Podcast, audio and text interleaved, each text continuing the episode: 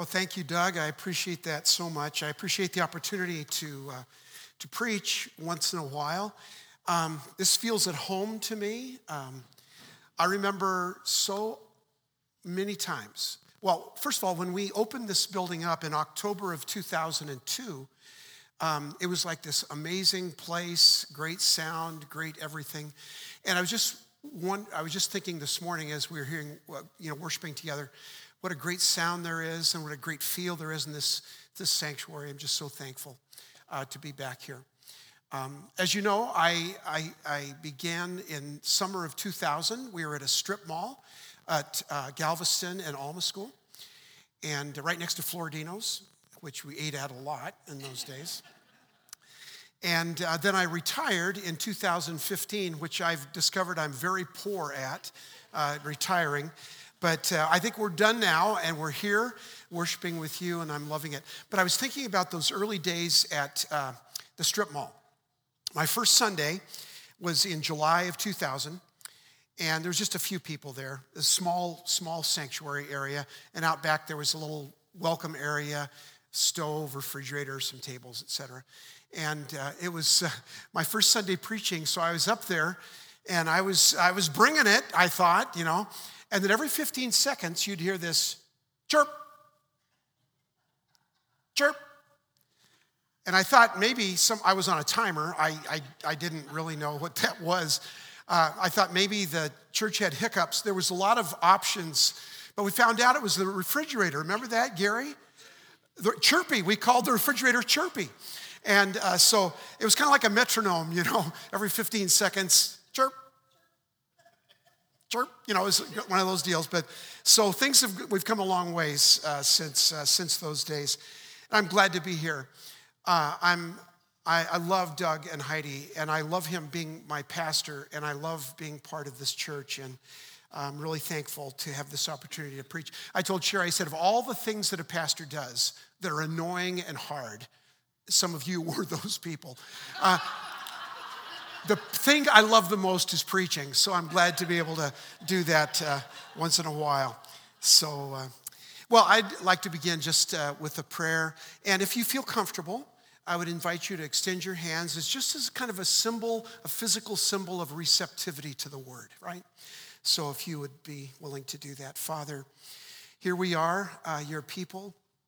Uh, this is an expression of the kingdom of God, uh, this family at Hope Covenant Church, and we settle in now and we are inviting you into our lives through the word.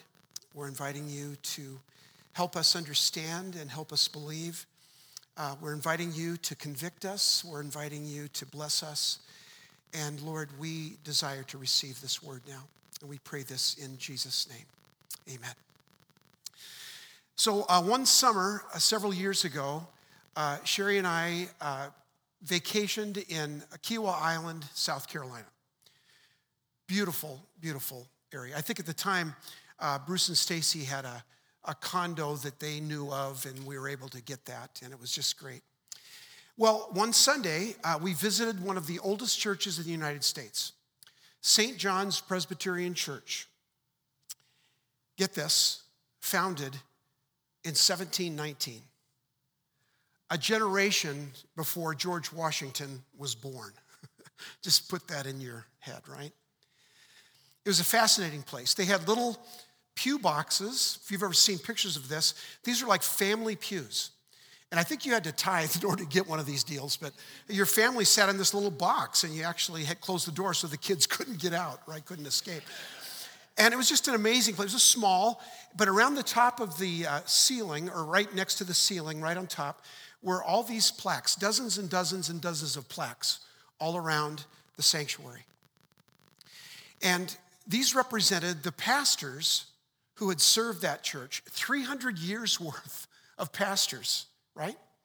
Each pastor was listed by their name, their date of birth, their date of death, and their date of service to the church.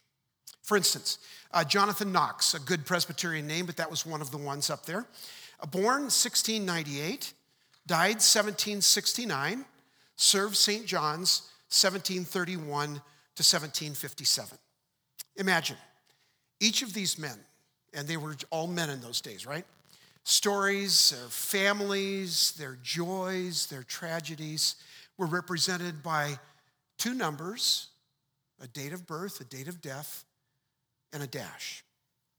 Out behind the church were hundreds of gravestones all the way back to the 1600s. Incredible. But the thing that stayed with me was that each one of those lives, each one of those ministries, was represented by two numbers a date of birth, a date of death, and in the middle was simply a dash. And that little dash represented their entire life. Who did this man love?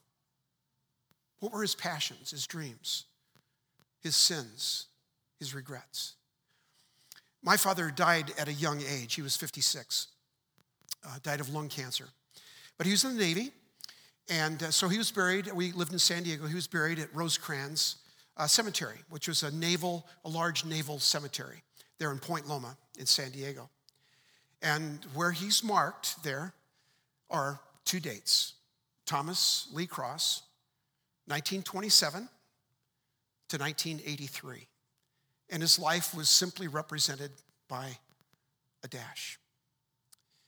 Now, when you think about it, we have control over very few things regarding our birth, uh, where we were born, who we were born to, uh, what was the culture like, what was the country we were born in, what was the time frame, all of these things. And only God knows our times. But the Bible says that we are in his hands, right? We know that, we recognize that. But one thing God does give us a lot of control over is this we get to decide how to live our dash. You know, for me, the years between 1948 and whenever, I get to decide when to, how to live my dash. So here's the question of the day How are you living your dash? How are you spending these precious, this precious time between your date of birth and your date of death? How are you living the dash? Are you living the dash or are you dashing to live like so many people in our society today? And that's the question that the Apostle Peter poses in his first letter, 1 Peter. If you have your Bibles, turn there to uh, 1 Peter chapter 4. Uh, it's interesting, you know, I still like to use my Bible. I use my phone a lot for my devotions and stuff like that, but I found myself the other day when I was in, in, the scripture, I was going like this. It's not moving, you know. You so we're a, we live in a new day, right? So, uh, uh, you know, I, I, still like the, the, the old, old way. So, uh, so that's the Apostle Peter. Now, a little context. So, this was written uh, when Nero was emperor. And as you know, uh, Nero was a very um, strong persecutor of the Christian church and individual Christians. And uh, so, Peter was experienced a lot of persecution. The church itself was experiencing a lot of persecution. Remember, the Apostle Paul was probably already executed by the time this book was written.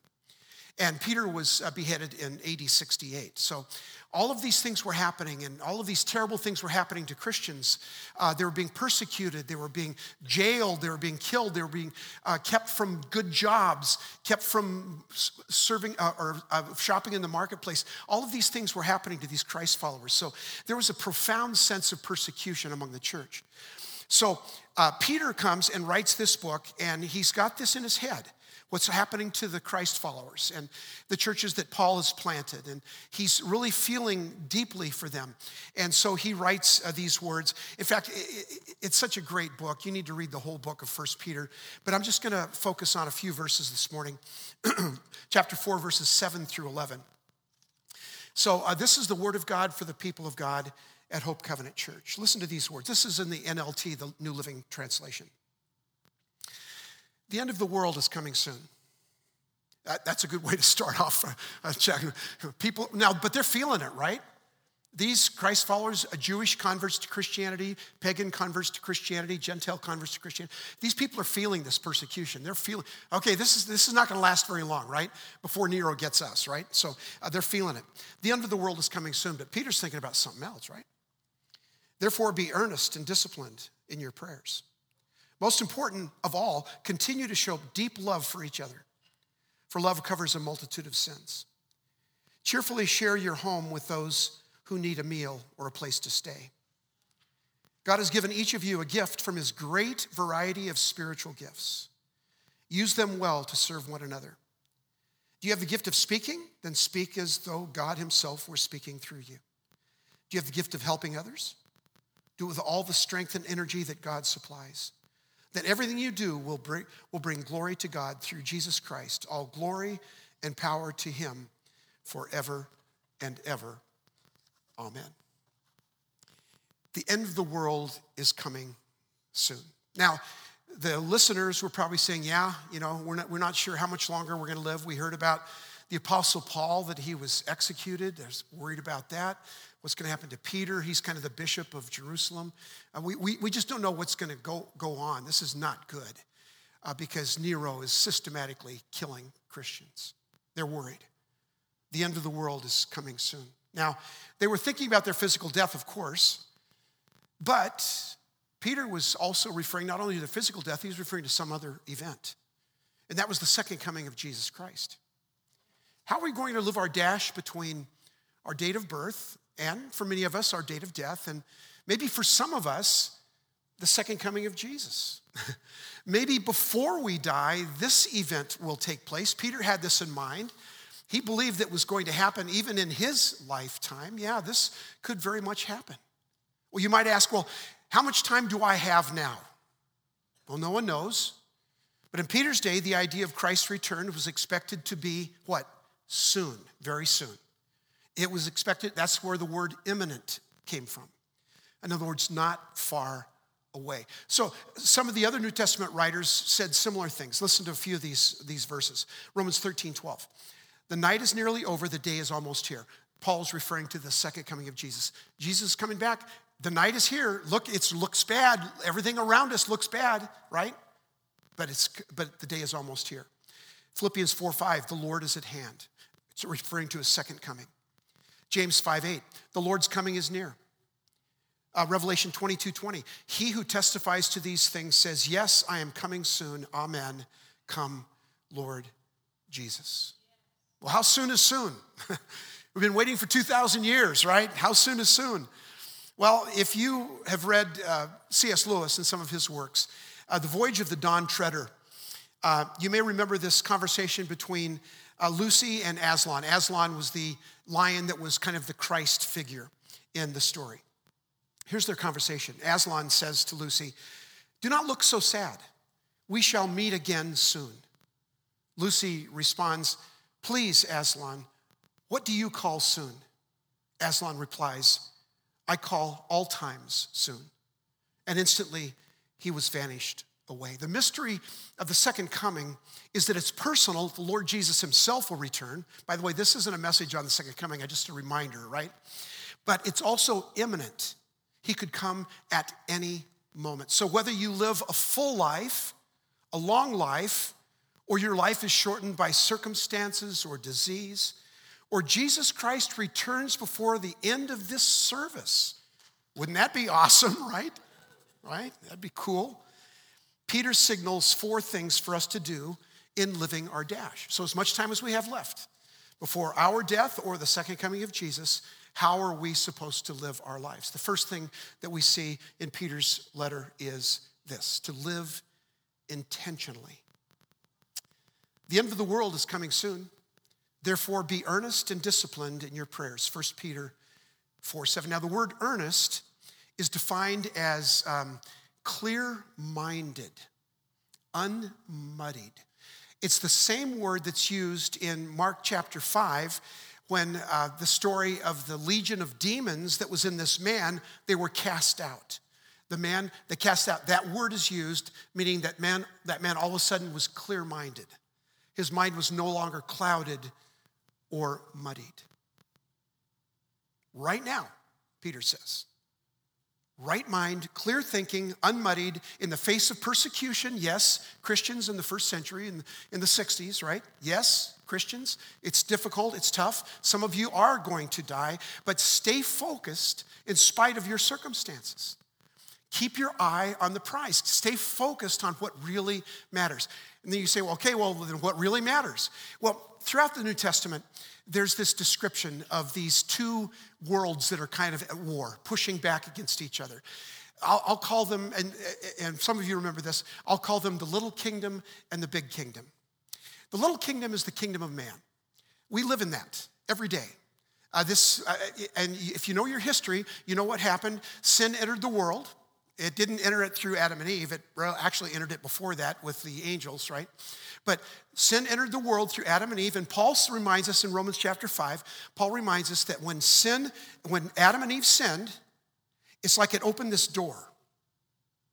And in this door, in flooded sin and brokenness and sickness and earthquakes, things that we call acts of God, right? And all of this, bad, all when sin was open, opened the door, all this stuff came flooding in.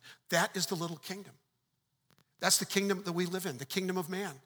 We live in that every single day. We have to figure out how to navigate our way through that. We have to figure out how to love through that, how to experience life fully through that. But that's the world that we live in. But there's another kingdom.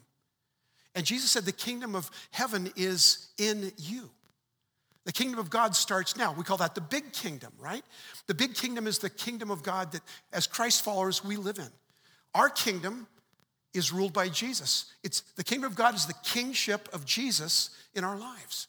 And so these two kingdoms are constantly at battle, they're constantly at war. And they really saw that in the 60s, right? When Christians were being persecuted, and everything was going wrong, and they were fighting constantly. And Peter reminds them, you got to stay focused. You got to pray earnestly. You've got to remember which kingdom you belong to. You got to stay the course, stay focused, and pray. Now, the Methodists, uh, John and Charles Wesley started the Methodist Church. They didn't intend to start the Methodist Church, but it came out of their teachings uh, in the mid 18th century in England. So uh, the Methodists have this great thing. I don't know if they still do this in the United Methodist Church because that's a little bit further to the left, but, but uh, the original Methodists, they call themselves Wesleyan Methodists, right? The Methodists had, when they would worship, they would talk about two things. They would talk about centering. And what they meant was, okay, now is time to center on God. You know, G.K. Chesterton say, said, when you think of God, think magnificently of God, okay? They were centering on God. And the other phrase they used was to hunker down. Isn't that a great word? If you ever want to tell your kids to do something, oh, you kids go over there and hunker down, okay? Yeah. What does that mean? Well, that, then for them, okay, settle into this idea that I am focusing my full attention on God. That's the kingdom of God. That's the king, the big kingdom. That's the kingdom that we are called to uh, be in while we're still living in the kingdom of man. Stay focused, stay centered, stay hunkered down. So, um, when we went to seminary, to North Park Seminary in 1974, uh, Tammy, our daughter, was the only of our children that was born. She was a year old. And we got to seminary, and it was awesome, and we loved it. And a couple years in, um, my grandparents, my paternal grandparents, Grandma and Grandpa Cross, came to stay with us. Remember that? Right? And we had this little 600 square foot apartment, but they stayed with us and, and we had a great time. And part of the idea was they would come and stay for a couple of days while we went on a little trip because we had never been away from our daughter. So this, it's time. We got to get away from this kid, right? So, uh, you, you know, parents, you know what I'm talking about. And so, okay, so we're going to do it. So, grandma and grandpa, you know, we kiss her goodbye. She cries, of course, and we take off. And she's standing at, we, have, we lived on this, uh, it was the first floor, but it was kind of a first floor and a half. We were off of the, the ground level. So the window overlooked the street and where our car parked. And she saw our car pull away and she was crying and everything. And, and uh, grandma came over and tried to console her and said, Tammy, she's three years old at this time. Tammy, listen, mommy and dad are going to be back soon, okay? They're going to come back soon. And uh, when they do, uh, you, you look out this window and you'll see the car parked there. Right now it's gone, right? But when you see the car parked there, you'll know that mommy and daddy are back. Okay? Is that all right? Okay. She goes and she plays and she's doing her stuff. And then every once in a while, my grandma said, she would wander over to the window and she'd stand there and she's kind of look. No, not back yet. So go back and play with her toys. And throughout the weekend, she did this several times. Well, well here's what Peter's saying Keep your eye on the window. keep focus on the fact that there is something else. It's called the kingdom of God, it's called the big kingdom. It's called we are called to love and to serve each other. It's something that is so spectacular, so great. Keep your eye on the now. Live your life. Walk away from the window. Live your life. Do your stuff. The little kingdom. We have to do all that. But every once in a while, you need to walk over and look out the window. That's what Peter is saying. When we are to live intentionally, it's to recognize that we are called to be big kingdom people. Next, Peter pleads in Living the Dash to love deeply. Listen to this, verse 8. Most important of all, continue to show deep love. In the NIV, it says, love deeply for each other, for love covers a multitude of sins. Love deeply. Now, this is a fascinating word in the original language, in the Greek language. The word deeply can be translated fervently. And the idea of the word is it's like an athlete that is straining his muscles, you know, running a race or a horse running at a full gallop, every muscle in tune and strained, a sprinter stretching for the tape at the end of a race. Uh, at the gym where I work out, they have every year they have a, a bunch of sports memorabilia that you can uh, that have been signed. They had a, a D Hop uh, jersey that was signed and a helmet and different pictures and stuff. And the idea is you auction on that and the Mountainside Fitness gets money for this, et cetera, et cetera. So they had a picture, a, a picture of Larry Fitzgerald. You know, we all miss him, right? Yeah, especially this year, we're gonna miss him. And and and and and there's uh, there's a picture of him stretched out completely, parallel to the ground, catching a ball in the end zone and he's, he's parallel to the ground. It's, it's like it's amazing. And we remember those kind of catches, right? And it's just incredible. And he's reaching, he just grabbed that ball. That's what that word means. It means stretched out. Your love needs to be stretched out. It's easy to love people that you like. That's not stretched out love, that's just love. Okay, that's easy. It's easy to love family members, some of them that you like. But we're talking about stretched out love. People that are your enemies, people that you don't like, family members that are estranged from you. That stretched out love. That's what it means to love deeply, laying out. It's love that goes on and on and on. C.S. Lewis, once again, in uh, The Four Loves, the book Four Loves, he said this To love at all is to be vulnerable. Love anything in your heart will certainly be wrung and possibly be broken. If you want to make sure of keeping it intact, you must give your heart to no one. Wrap it carefully with hobbies and little luxuries. Avoid all entanglements. Lock it up safe in a casket on your own selfishness. There, it will not be broken. It will become unbreakable, impenetrable, irredeemable.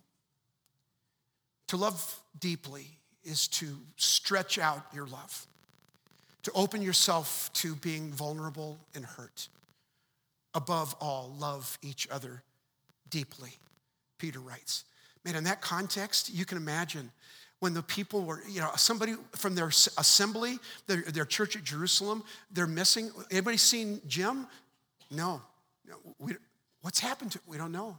He's just gone stretched out love. How do we love? How do we love um, our enemies in this context? How do, how do we love uh, those who are persecuting the church? How do we love Nero? Above all, love each other deeply. Now, it says that that kind of love covers a multitude of sins. Paul says in, you know, 1 Corinthians 13, love is patient, kind.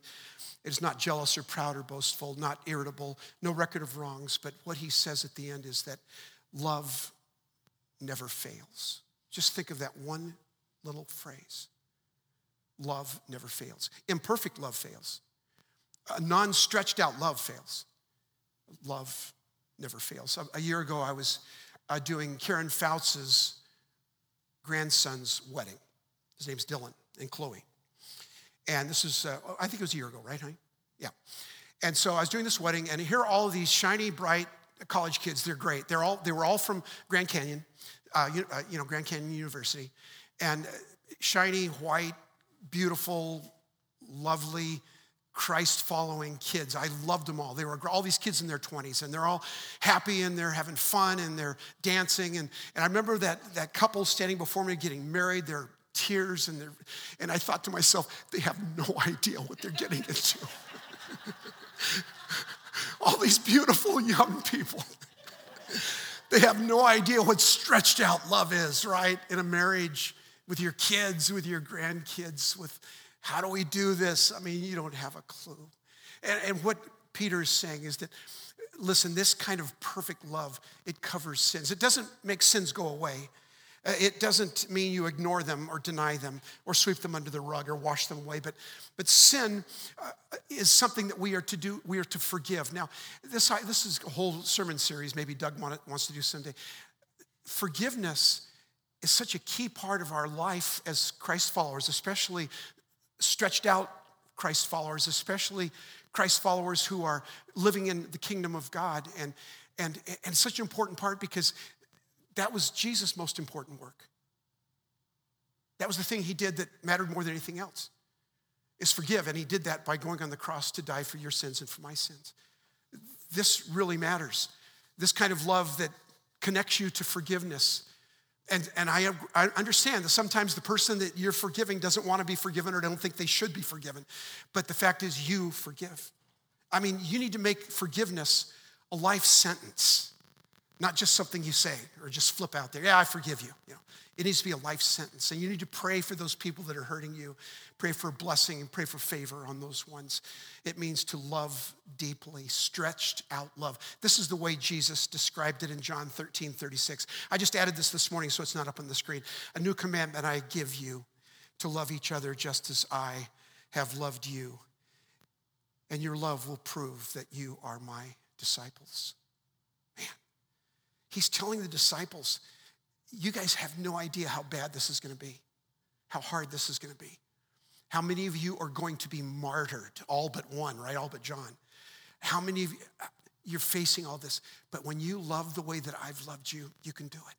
You can do it. And really, it just begs this question. Maybe this question needs to hang with you today. It's this, in my life, in this kind of stretched out love, in this kind of living intentionally, um, what does love require? In this moment, with this person, with this group, what does love require?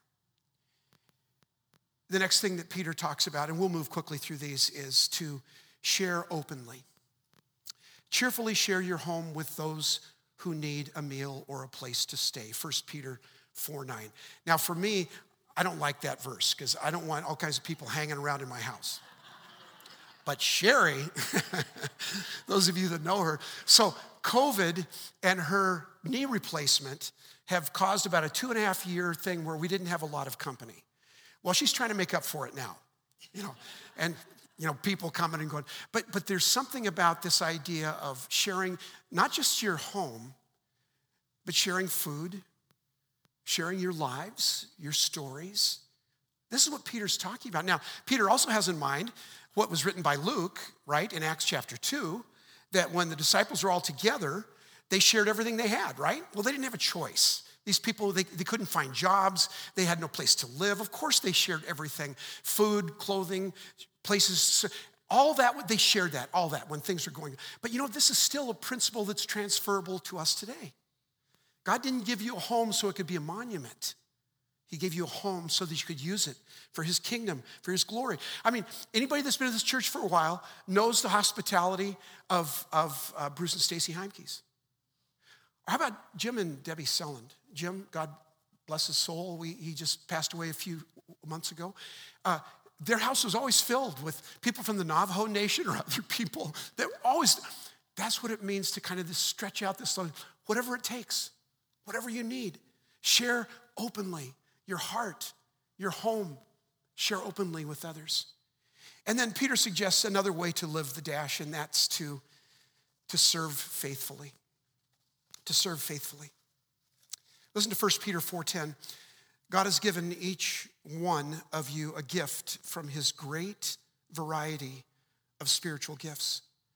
Use them well to serve one another. Many of you already, if you've been around the church, around the Bible for any length of time, you understand about spiritual gifts. You've probably taken spiritual gifts inventories and identified what your spiritual gifts are. That's great. That's all good stuff. But what Peter's talking about here is something almost too personal. He's talking about the way that God has gifted you. It is incumbent upon you, is required of you. What does love require? It is required of you to share those gifts with the body of Christ. Now, he uses the analogy, Peter doesn't, but Paul does, the analogy of our bodies being like the body of Christ, right? So we have an eye, an arm, an ear, a tongue. In Romans 12, many parts each are unique and special, have special functions and special features. Each one of you has a special function and a special feature in this church, in the body of Christ, to make things work beautifully for the glory of God. That's the whole purpose of the whole thing. I mean, I, have seen this, we've, Sherry and I have been here since October now, and uh, we've seen those of you who are passionate about the refugee ministry. Those of you, you may not be passionate about landscape, but you do it, even in the summer. God bless you small group leaders, those of you that make coffee and cook meals for people that are sick, those of you who are teachers, those of you who are singing or playing in the band or teaching children or teens. All of these things are part of the body of Christ. We use them as gifts. I remember um, the first time we did uh, Easter at Tumbleweed Park in 2008. Um, we didn't know what to expect, but it was unbelievable. We had 2,000 kids there for the Easter egg hunt, and 1,000 people stayed for the worship service under that big pavilion. But here was the thing that impressed me more than anything else 150 of our people at Hope volunteered that day to serve. 150 volunteered to serve, not to do their thing, but to serve. And we, as the body of Christ, we need each other. So here's some questions that you might ask yourself. What am I doing with the gifts that God has given me?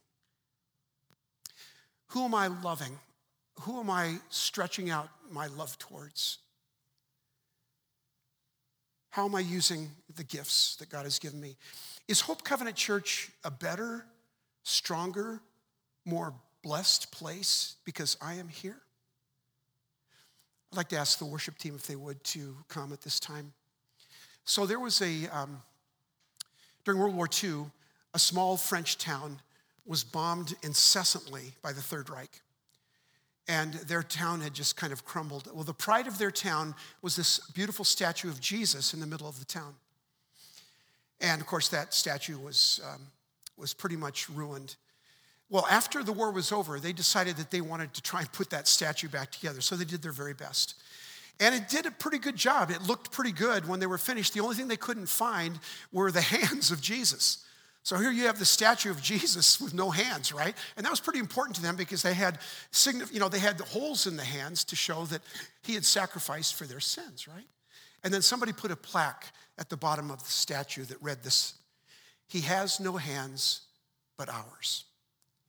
And that's what we as Christ followers are called to do and be living the dash fully, abundantly, stretched out with purpose and without reservation. He has no hands, no feet, no lips, but ours. We are the body of Christ. One thing over the years, I've been the, as I've been the pastor here and now a member here, is the way that this church loves each other. It is an amazing thing. And it's what Peter says matters so much. So, the words of Peter once again the end of all things is near. Whether you live to, the ripe, or to a ripe old age, or your life is shortened by tragedy or disease, or if Jesus returns before you close your eyes, the end of all things is near. How are you going to live your dash? Hey, I'm the first one to admit that the world is upside down. Long held standards and morals have fallen. Men and women, boys and girls are afraid. There is rampant racism to this very day. These mass shootings just break your heart every time you hear of one. Nations will continue to rise against nations. But in these earth shaking times, Peter says, live intentionally. Big kingdom. Keep your eye on the window.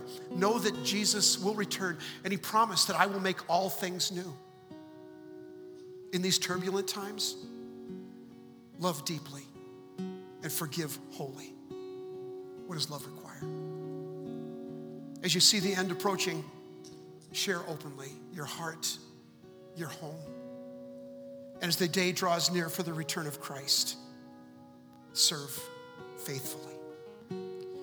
Brothers and sisters in Christ, Hope Covenant Church, this is our call to live our lives, to live them fully, to live them without reservation for the sake of the kingdom. Would you pray with me? Father, um, what a joy it is to be your child. Every time we start mentioning or thinking about our blessings, we, we're just overwhelmed with what you've done for us and what you've given us. But we also know that, like in Peter's day, we live in turbulent times. We live in times that are broken because that floodgates opened, all the sin rushed in when Adam and Eve sinned, and we still feel it and see it and taste it today. But Lord, you have called us to live intentionally, to live as big kingdom people to love wholly and deeply with all that we have in our lives, to serve faithfully. Father, help us as your children to do that. And Lord, I just pray that uh, you would help us to understand what it means to walk in truth, to walk in truth, to stand tall. And Lord, we know that uh, you have called us to be a part of this church. You have called us to be part of the kingdom. And may we live that dash faithfully for the sake of Jesus, we pray.